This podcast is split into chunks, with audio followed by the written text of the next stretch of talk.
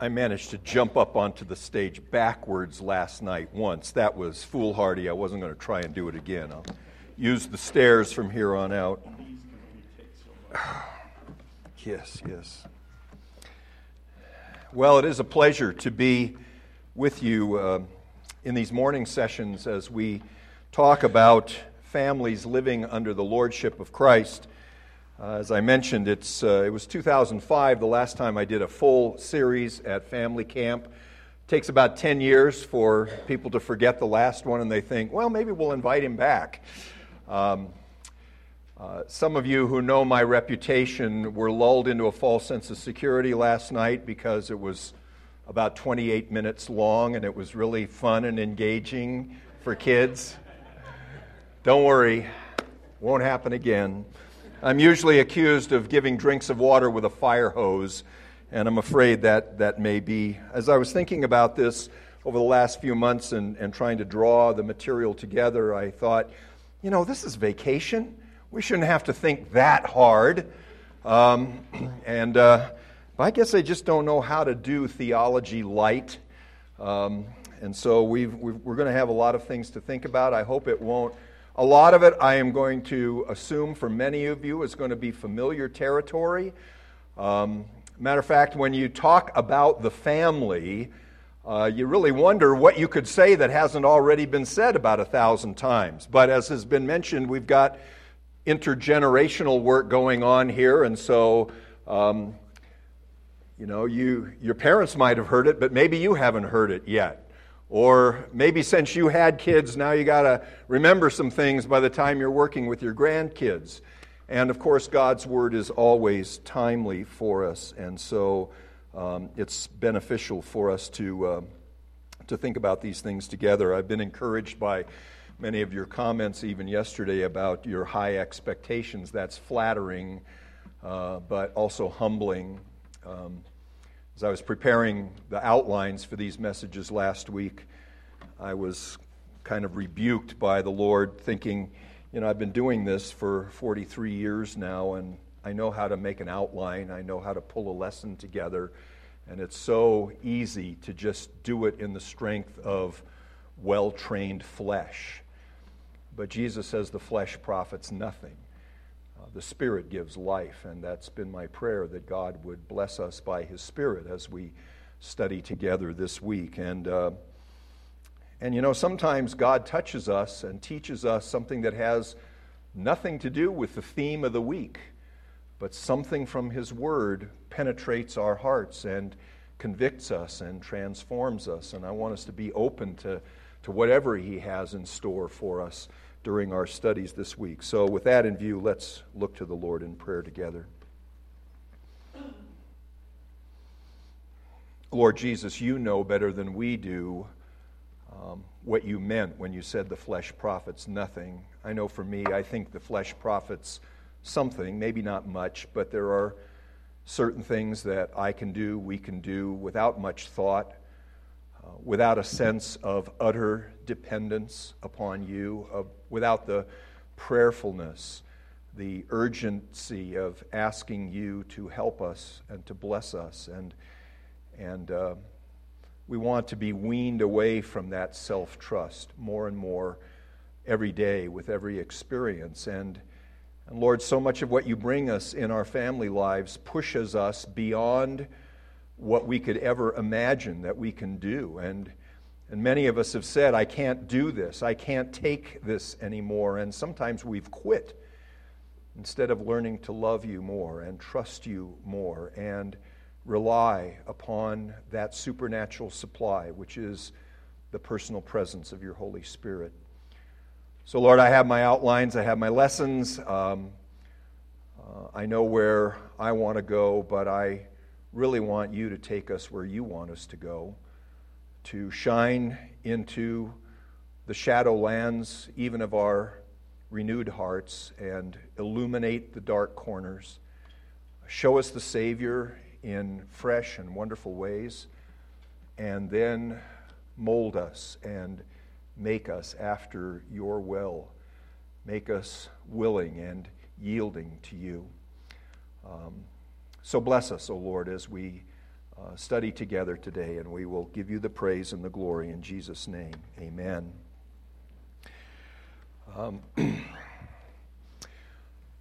I've entitled this series, uh, Living Under the Lordship of Christ as Families. And of course, it would be very easy to just talk about family life, the principles of biblical family life, and, and how we might implement those things in various ways. We live in a pretty pragmatic age. We're not all that interested in theory. We just want to cut to the chase. What's the bottom line? What am I supposed to do?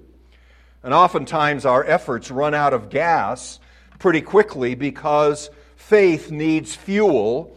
And if we don't do the thinking, then we're not going to be able to do the living with the kind of perseverance, the kind of steadfastness that is required.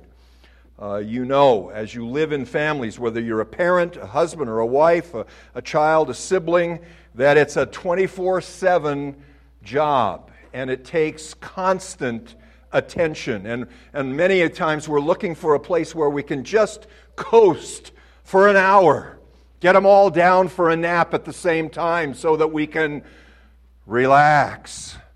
Well, relaxation is great, but when our faith relaxes, then we're in trouble. And so I don't want us just to talk about the principles and the practices. I mean, in the 50 years or so since Jay Adams, for example, wrote Christian Living in the Home, or Dr. Dobson began his focus on the family ministry. I mean, there are literally hundreds, maybe thousands of books with a lot of solid biblical material on the principles and practices of living together as families in all of those different relationships and, and roles. And so there's a ton of information out there, and maybe you've got stacks of books. Maybe you've read them. If you're like me, you buy way more books than you actually read. I'm really hoping that I can take my library with me because I need more time to finish all the books. You know, I know you can't take your money with you, but maybe you can take your books and have leisure time in glory to catch up on your reading. I don't know.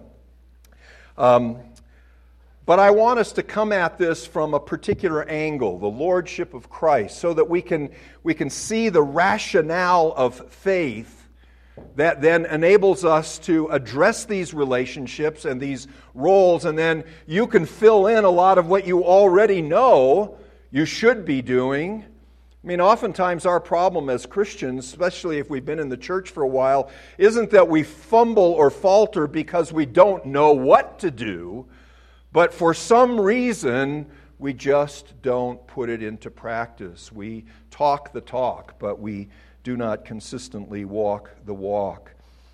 And so we want to look at this from the standpoint of the Lordship of Christ. And this morning, in this first session, it's kind of introductory on that score. I can assure you that I am no expert on family life. As a matter of fact, I've failed in almost every imaginable way as a husband, as a father, um, and uh, now I'm working on failures as a grandfather as well.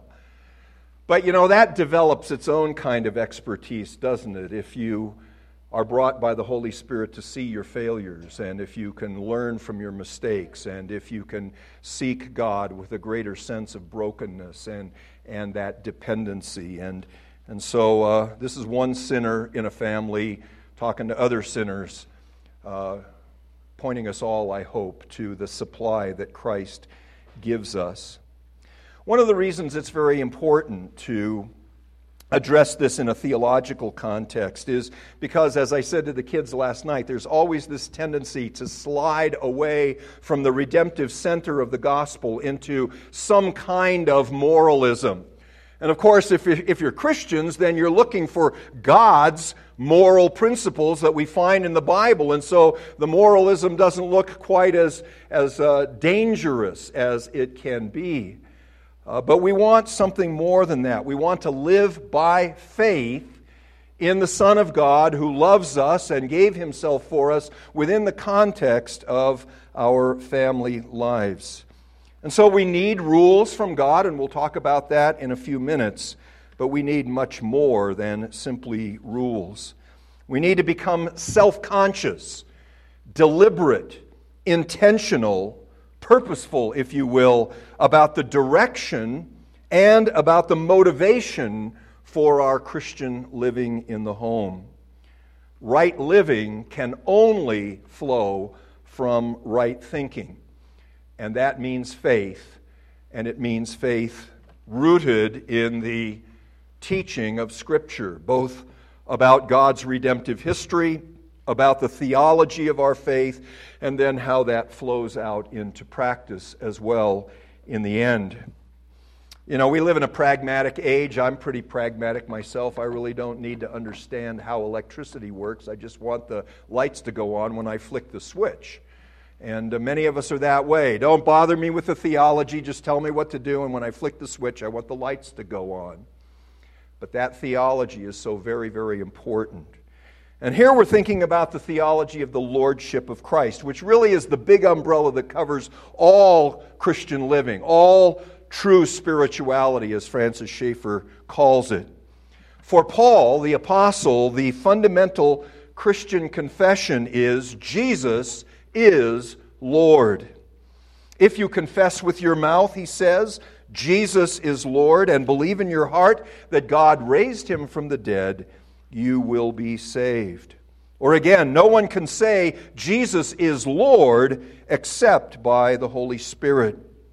Or as he said to the Philippian jailer, believe in the Lord Jesus and you will be saved. In Peter's great day of Pentecost sermon, as he was explaining the phenomena that attended the outpouring of the Holy Spirit, explaining who Jesus was and what he had done and what the Jews had done to him, and then how God raised him from the dead. You know that final climactic summary statement in Acts 2:36. Let all Israel know for certain that God has made this Jesus whom you crucified both Lord and Christ. Jesus had announced in his so called Great Commission at the end of the book of uh, the, the Gospel of Matthew that all authority in heaven and on earth had been vested in him, had been delegated to him by the Father. And on that basis, then, he gave the command to his church to go and make disciples of the nations. The church's mission, if you will, is to implement the lordship of Christ in ever growing circles of influence by teaching men and women, boys and girls, to observe all that the Lord, based on that transcendent authority, had taught us. So, discipleship, Christian living, means learning in the power of the Holy Spirit to observe all that we have been taught on the authority of the word of He who is the Lord, Jesus Christ, because of who He is and what He has done. This is what we do after we believe. As we come to faith in Christ, then we work out those implications. And certainly, one of the central areas of life where we need to work those out is in the family. So, this week, I want us to unpack that statement about discipleship and apply it to some basic areas of our lives as families. What does it actually mean to live under the lordship of Christ within the family? As human beings, as husbands and wives, as parents and maturing children, and even a word at the end for those of us growing in numbers at family camp. You know, I'm entering in the, into the geezer stage. That's a term of endearment, by the way. So if any of you are resisting being a geezer, and, and geezers are guys, you know, there's a woman of the equivalent age is not a geezer. But anyway, entering the geezer stage and rubbing shoulders with some of you who are more advanced in that stage than I, God has a word for us uh, as well, I hope. So today I want us in this first session, session to explore the idea of Christ's lordship and its implications for our discipleship. And as I say, for many of you, this is not going to be new news. But as you pray for yourself and your receptivity, ask God by His Word to speak powerfully in your life, in your consciousness, to renew your commitment to living under the lordship of Christ. And again, God might hit you with a ricocheting bullet where you need to live more self consciously under His Lordship may not be in your family relationships. Maybe it's out at the workplace, or in your relationship to the church, or your conduct in the world. As I say, it's the big umbrella, it covers all of our life. But in doing that, then, I want to at least alert you to the grid or the pattern that we're going to follow, and, and it'll be kind of a loose following as we go through these upcoming messages. So, first of all, as Christians, as you know, we have been called to submit to and thereby to thrive under the gracious, redemptive lordship of Jesus Christ. The term Lord is used 822 times, give or take, in the New Testament. Lord Jesus used 22 times and the Lord Jesus Christ, that full expression, a full 81 times. By contrast, and this is interesting, the term Savior only appears 24 times, and eight of those times apply to the Father as distinct from the Son. So, hundreds of references to Jesus as Lord and a few to him as Savior. And I'm not trying to make a, a big point of that, is, except to say how important is this concept of Jesus' lordship. His messianic lordship, his mediatorial lordship, now his triumphant resurrection lordship over all creation and certainly over us who confess his name.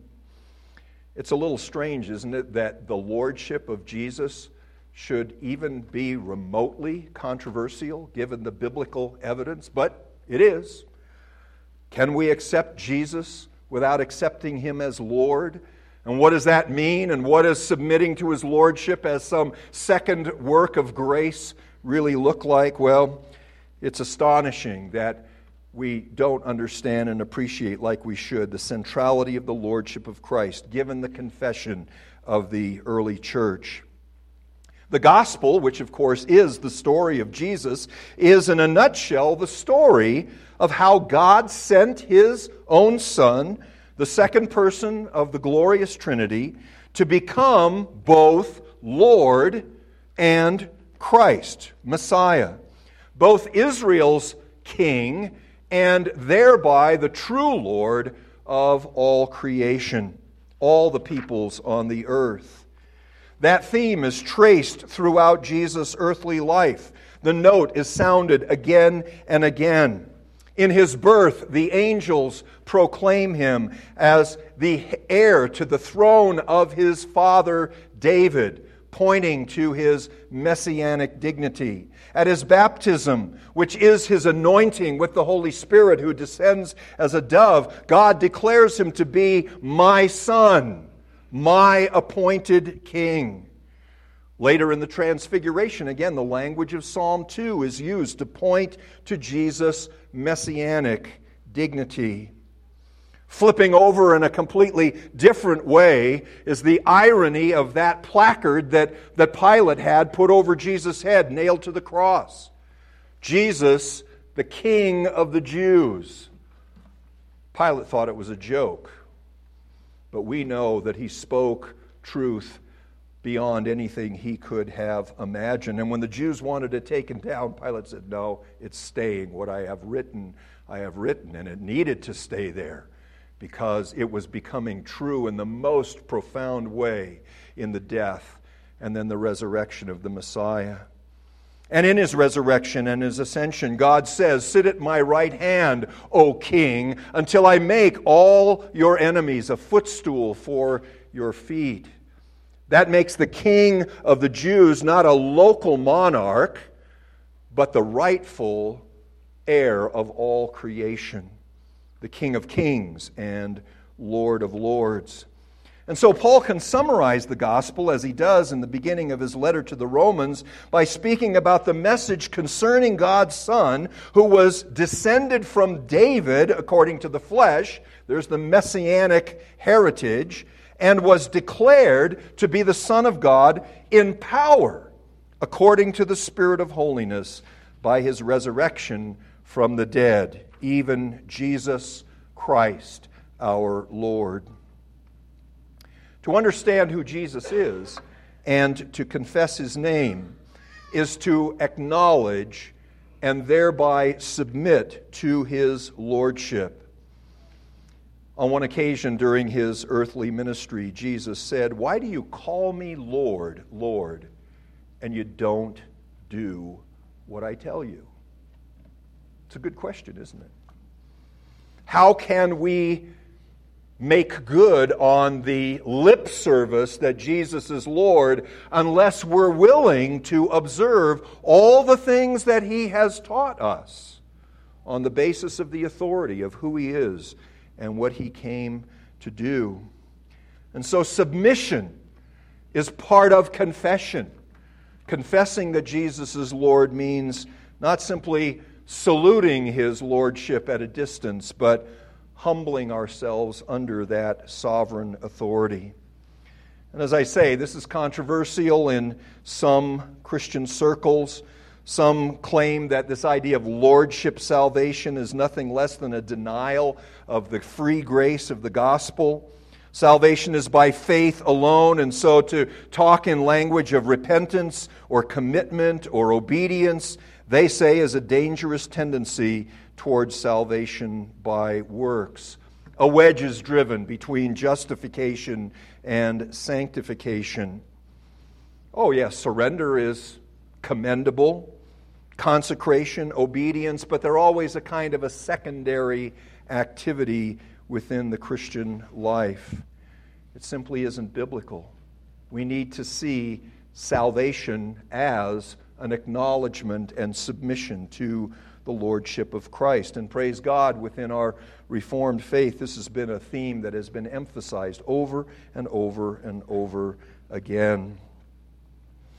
The only appropriate, that is, the only saving response to the gospel message, to this announcement of who Jesus is and what he came into the world to do, is that every knee should bow and every tongue confess you confess from your knees. As you have submitted, you declare. And you know, that's not a, a forced submission of a slave. I always think of that. It was actually in the old, old, old, old Robin Hood movie, and it was in the remake back in the 70s.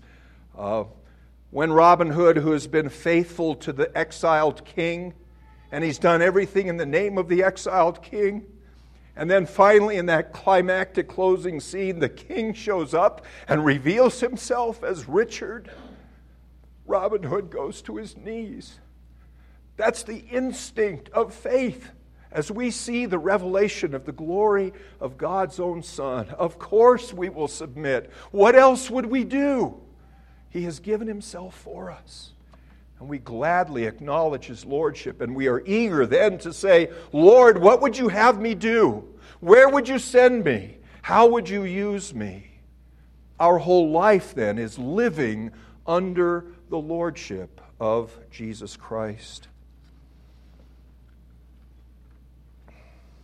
We surrender in gratitude and love.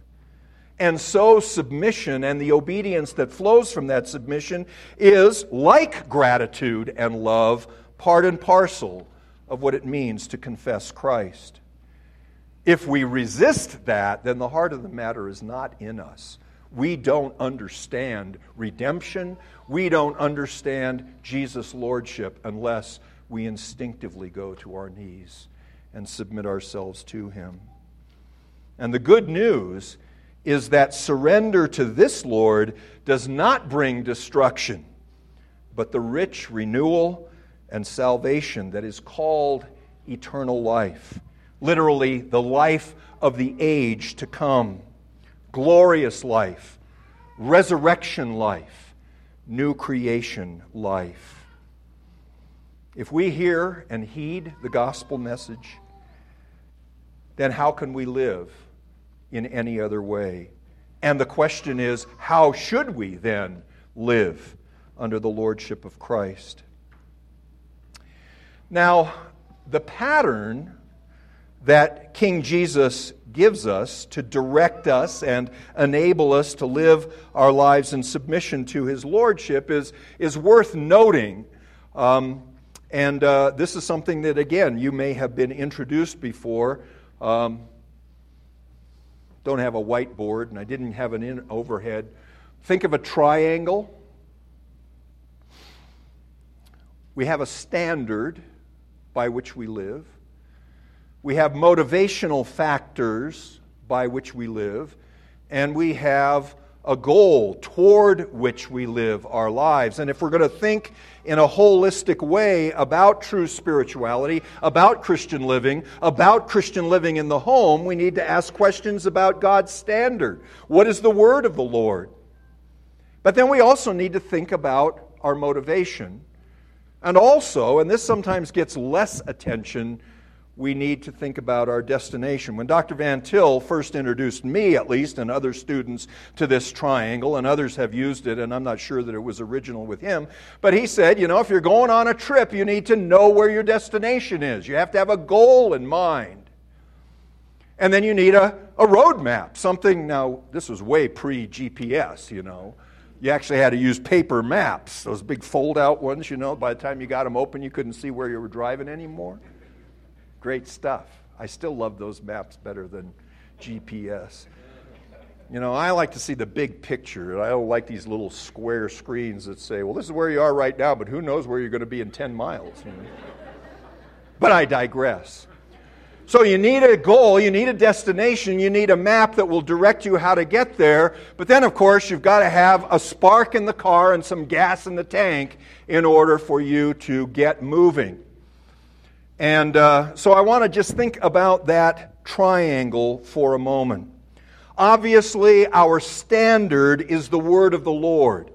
Not only what Jesus said, the red letter edition, but Jesus spoke throughout Scripture. So, all Scripture, God breathed, is our authoritative standard, the directions that show us where we are going. Habakkuk and Paul, echoing him, declared that the just, the justified, the covenant keeping man or woman will live by faith. And we spend a lot of time emphasizing and explaining the by faith. But you know, it's equally important to think of the live by faith. We are to conduct our whole life by faith. Faith is a way of life. And for our purposes, it's the only way of successful family living, to walk, to live by faith. Jesus put it this way during his temptation in the wilderness. And again, quoting the Old Testament, Deuteronomy chapter 8 Man shall not live by bread alone, but by every word that proceeds from the mouth of God. It's interesting in the Deuteronomy context, uh, just to read a little bit of that. Moses reminds Israel that in the wilderness, God humbled you, hold that term, humbled you and let you hunger, and then fed you with manna that you did not know, nor did your fathers know, that he might make you know that man does not live by bread alone but by every word that comes from the mouth of God. Humbling and hungering are necessary prerequisites to living by faith.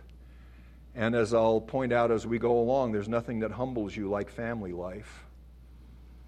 And there's nothing that makes you hungry in the sense of recognizing all that you don't have and that you need in order to live in these relationships well and that should lead you to that dependency upon every word that proceeds from the mouth of God.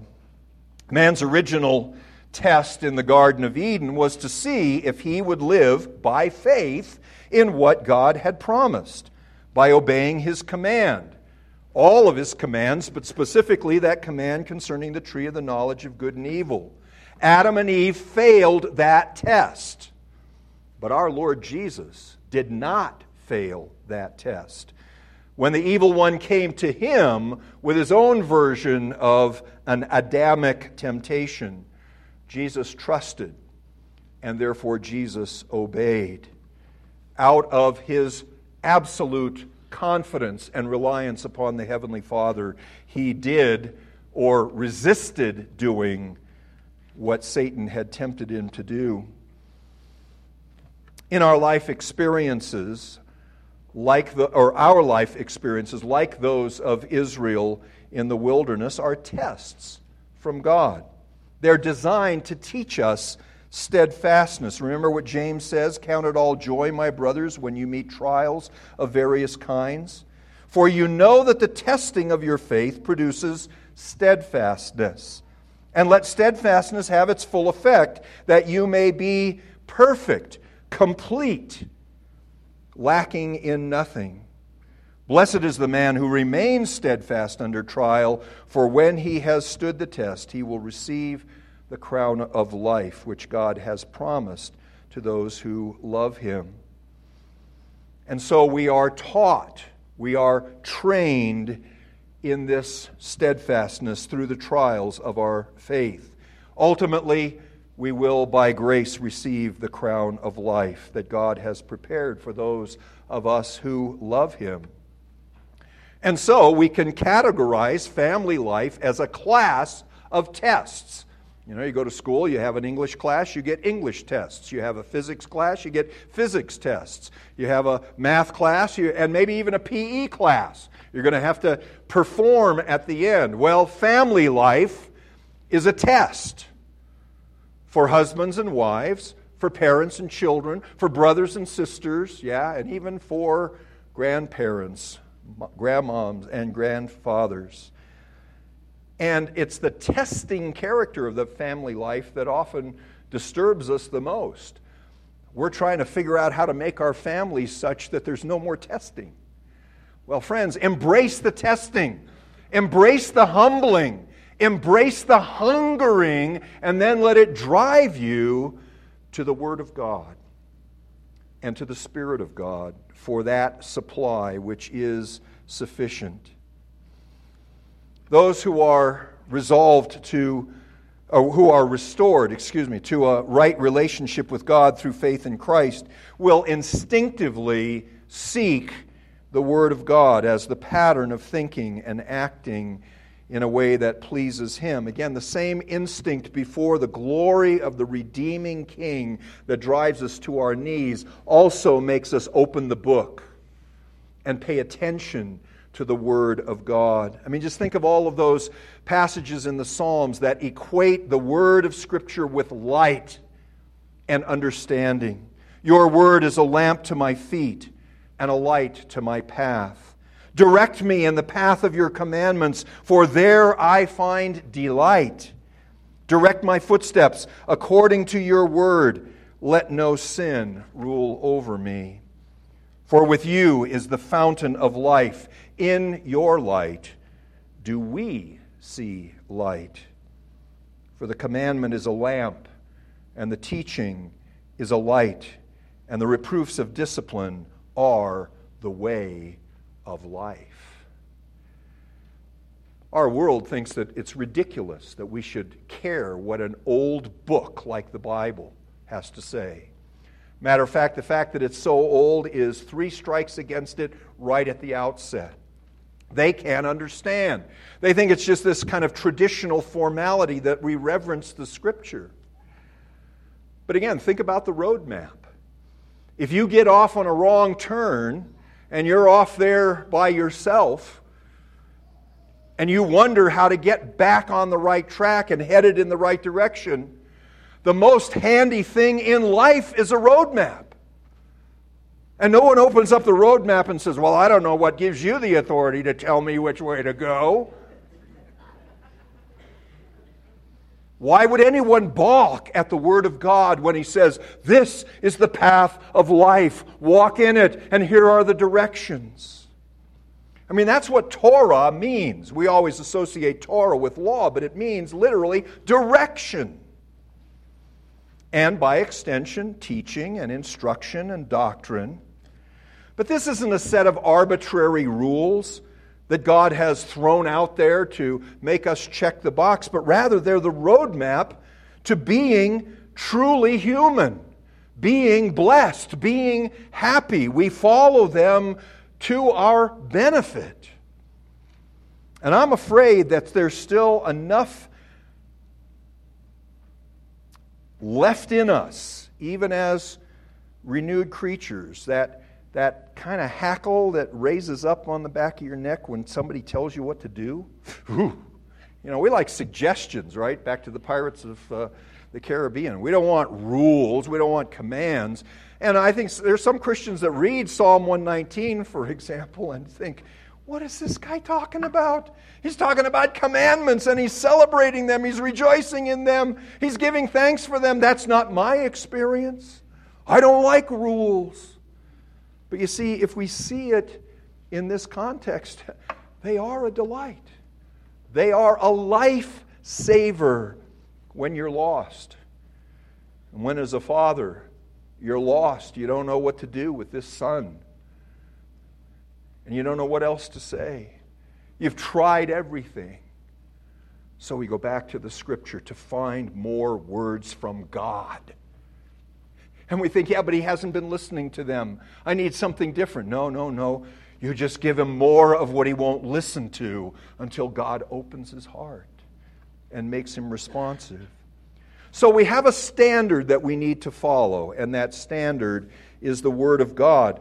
Now, again, formally, we Orthodox Presbyterians, and maybe others, I don't want to exclude anybody, but if we're evangelical, we, on paper, submit to the authority of the Bible. But you see, this is the theological reason for that commitment. This is the redemptive historical setting in which that commitment makes any sense at all. And that's why we use the Scriptures. We don't just approve them but your pastors and your Sunday school teachers and you as parents in the home, you read the Bible to your children. You preach the scriptures day after day, line upon line, precept upon precept. This is not some abstract. You know, we live as Americans and most of us have never read the Constitution. Well, maybe in this crowd a few of you have. You know, it's like electricity, it works. You flick the switch and hopefully it's okay. We don't know if it's unconstitutional or not. But that's not the way we treat the scriptures. We read them, we pore over them, we treasure them in our heart because they are the Word of God. And man shall not live by bread alone, but by every word that proceeds from the mouth of God. This is the roadmap. But a roadmap by itself is insufficient. So we need to think about the enabling, the, the motivational dimension. And here is the all important work of God the Holy Spirit in our lives, in our families, in the church. He is the one that works in us, both to receive the word by faith and then to be able to implement it in the practices of our lives. Jesus' death and resurrection were followed, well, and ascension were followed by the day of Pentecost, the giving of the Holy Spirit to the people of God in an unprecedented new way. And this looked back at the promises of the Old Covenant concerning the giving of the Spirit. When God said through Ezekiel that He would sprinkle clean water upon His people, they would be clean from all of their uncleanness. He would give them a new heart and a new spirit He would put within them. He would remove the heart of stone and replace it with a heart of flesh and he would put his spirit within them to cause his people. There's the effect then of listening to and obeying the commandments of God. You know, this is just a parenthetical statement, but one of the ironies of the Old Testament is Moses understood that his law was useless to people without the circumcised heart.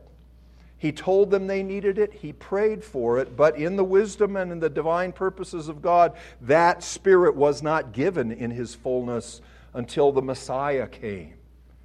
But now that the Spirit has come, that interchange begins to take effect in a wonderful new way in the kingdom of God.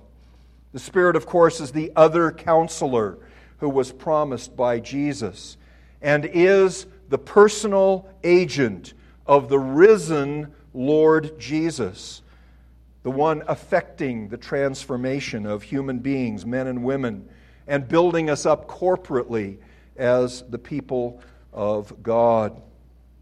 As Paul wrote in 2 Corinthians 3, the Lord is the Spirit. And where the Spirit of the Lord is, there is freedom. And we all, with unveiled face, behold as in a mirror the glory of the Lord, are being transformed into the same image from one degree, degree of glory to another.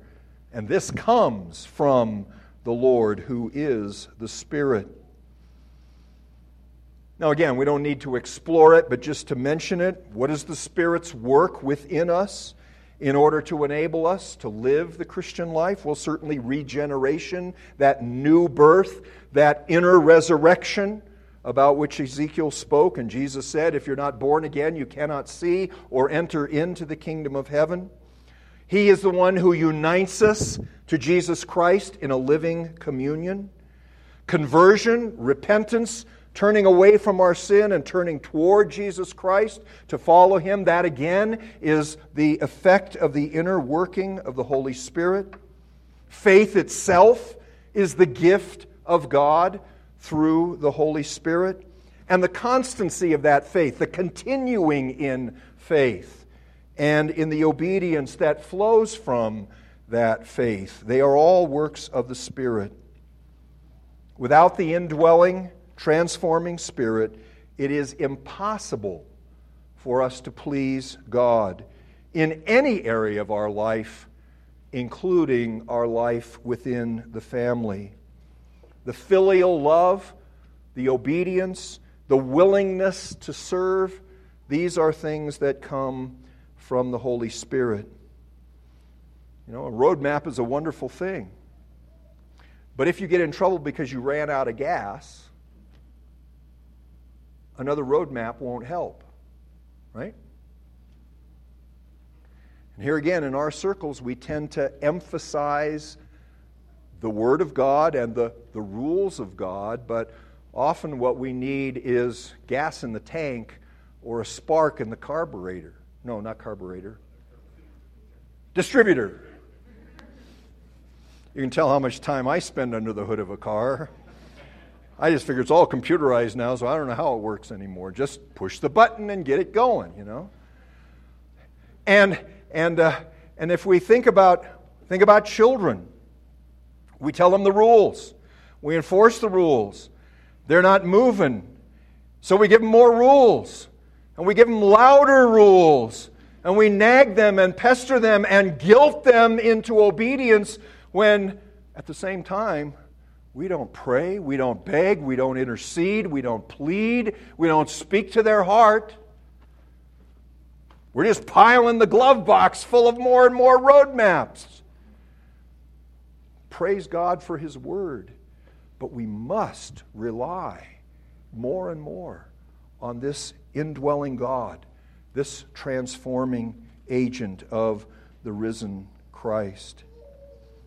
Roadmaps are no substitute for gas in the tank and a spark in the engine. As Jesus said, the flesh profits nothing.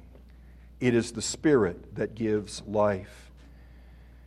And sadly, too many professing Christians have the forms of godliness, but they seem to lack its power. Besetting sins that are not broken bad family habits that perpetuate themselves, sometimes from one generation to the next to the next. Paul wrote in Romans 8, as you know, those who live according to the flesh set their minds on the things of the flesh, but those who live according to the Spirit set their minds on the things of the Spirit. The one is hostility toward God, the other is submission to the authority of God. We, he says, who believe are not in the flesh, but in the Spirit, if in fact the Spirit of God dwells in us. If Christ is in you, although the body is dead because of sin, the Spirit is life because of righteousness. If the Spirit of Him who raised Jesus from the dead dwells in you, He who raised Christ Jesus from the dead will also give life to your mortal bodies through His Spirit, which dwells in you. This may be the place where, as often as not, maybe most often, our family living goes wrong. Not for lack of rules, roadmaps, but for lack of transforming power, for lack of life from the dead. And then that third corner of the triangle is the goal. Where are we going? Where are we headed? In that passage that I referred to earlier from James chapter 1, he said that the testing of our faith will bring about perfection or completeness. The word there has the, is the sense of, of approaching the goal, becoming more like. Now, again, I don't know how they make cars in this day and age anymore, but back in the olden days, when they had assembled them piece by piece, you know, if you were building Cadillacs, that was the end product, that was the goal, then what started off as a chassis with some wheels on it, as it moved through the process, would look more and more Cadillac like until they slapped those big fins on it, and you said, That's a caddy. And this teleiotes, this idea of becoming more complete, means getting closer and closer to the goal. And so, where are we going? Where are we going as families? What's the direction? How are we going to get there? Paul said, I am sure of this, that he who began a good work in you will bring it to completion. He will bring it to its goal at the day of Jesus Christ. Christian living, Christian living in the home, has to be teleological. It has to be aimed toward that goal. I would say it needs to be purpose driven, but might, that might give the wrong impression. But it must be purpose driven, it must be goal oriented. And that goal can be understood in at least a couple of ways. Last night, talking to the kids and those who were listening in, I mentioned Romans 8:29. You know, we all quote Romans 8:28. It's a wonderful verse. 29, dare I say it, is better yet. We have been foreknown and predestined to be conformed to the image of God's Son. Jesus Christ is at the end of the assembly line. He is the mature man, the complete man. We'll talk more about that in the next hour. And as we live through our lives, it is oriented toward Christ, the author and finisher of our faith, as we grow through trial, through this humbling, through this hungering, through this supply from God, the Father, Son, and Holy Spirit Ultimately, our goal is to be like Jesus Christ personally and individually. Or we could think of it in corporate, collective terms. Jesus told us, Seek first the kingdom of, his, of God and his righteousness. Make that your telos, your goal. Let your whole life be oriented toward that end game.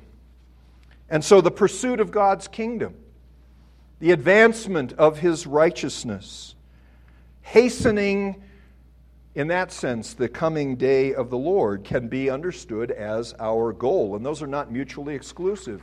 As we grow more Christ like, and we do that corporately and collectively, his kingdom program is moving forward in the world. So the question then is where are we going? By what steps can we get there? What are the stages in this assembly line of Christian growth and development for our families? How can we practice those steps? consistently so as to develop new habits of the inner person as well as our outward behavior that will instinctively orient us in our lives toward that goal. You can think of it as a spiritual sense of direction. How many of you have a good sense of direction? How many of you have a lousy sense of direction? You get lost in the, in the house. Yeah. Well, you know what that means. I mean, and it's, it's kind of intangible, but you know, you, you, you get into an unfamiliar place and you kind of have an idea. Now, you always, well, often have the sun around to help orient you, but some of us just kind of have a feel for where things are in relationship to one another. And even when you get lost, anybody get lost on the detour yesterday? Up here for the first time, missed that first turn? Well, you know, it's one of those things where when you miss that first turn, if you had a good sense of direction and you've been up here before, you should have known um, I'm getting lost. And on mountain roads, it's not likely to get any better. If you have a good sense of direction, if your compass, your spiritual compass, can kind of line up, or at least you can orient yourself to other things, then you can find your way. Well, that's what I'm thinking of when I think about this goal orientation. So many Christians think very little about the kingdom of God. I mean, they read that verse, we even sing it, you know, seek ye first the kingdom of God. But what does that mean? It means wherever we are, whatever we're doing, we have a sense that the kingdom of God is that way. And we want to orient ourselves and move in that direction so that what we're doing here and now is developing us toward that goal. Now, I can't, I've already given you so much stuff and I'm almost out of time. We can't cover all this sort of stuff. Some of these things are maybe just, you know, you write in your notes, I'm going to think about this some more later. That's good enough. But this is so essential. This self conscious understanding of God's standard of God's Word, the motivational concerns growing out of the work of the Spirit in our lives, and this spiritual sense of direction, how we're going to be moving. That, that if you begin to, to, to make this part of your mental vocabulary, you're going to find a lot of things that seemed so arbitrary and so difficult in the abstract begin to make more sense and become, by God's grace, more doable. In the same sense that in anything, when we're really lost and disoriented and then we have to perform, it's so much harder six months down the line when we know the ropes, those very same tasks become so much easier. So, let me close by saying a word about growing together in community, uh, because that's the other dimension of this. As I say, we're not called alone and we're not pursuing these things alone, but within the company of the people of God. We grow and mature in the new humanity as a matter uh, is a matter of our life together. Back again to the day of Pentecost, you know that uh, those who received Peter's word believed and were baptized were about 3,000 souls. And then Luke goes on to explain that they devoted themselves to the fellowship, to the breaking of bread, and to prayers. They were together, all who believed were together and had all things in common. Together they were having favor with all the people, and the Lord added to their number day by day. So, as soon as people came to faith in Christ, they continued together. They didn't get it and then go home again, off to their own lives. And we live as the church, as the people of God, and even our families need to be understood in that larger context. Hebrews encourages us to consider how we might spur one another on to love and good deeds. The community of the people of God helps with that. Under the oversight of our elder shepherds, this common life, this community life together can be very helpful. It's a source of encouragement it's a source of intercessory prayer. It's a source of accountability and also of discipline. You are your brother's keeper. And we struggle and often fail when we try to go it alone. Satan likes nothing better than to isolate and then attack and, if possible, destroy. If you don't connect with each other in various ways, you will have a far, far more difficult time becoming what God intends you to be in Christ. One of the ironies of more recent years and thought about the family is that well meaning Christians have begun to pit the, the nuclear family against the family of God. My family and my, you know, I, I saw a sign even, uh, a church advertising itself as family friendly. Now, on one level, I understand what they're reacting to, where, you know, you go through the doors of the church and you never see another family member for the rest of the day or the week. But how can a church not be family friendly? But conversely, how can a family, a Christian family, not be church friendly? And I think many of our brothers and sisters have opted for the isolationist family as the place where Christian growth can really take place, and they look with suspicion and fear at the corporate body of Christ. Now, maybe the corporate body of Christ hasn't done its job very well.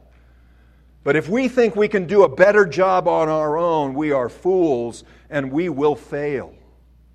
So we need to keep thinking always when we think about our family life how is it plugged in? How is it contributing to the life of the family of faith? How is it drawing from the gifts and abilities of that family?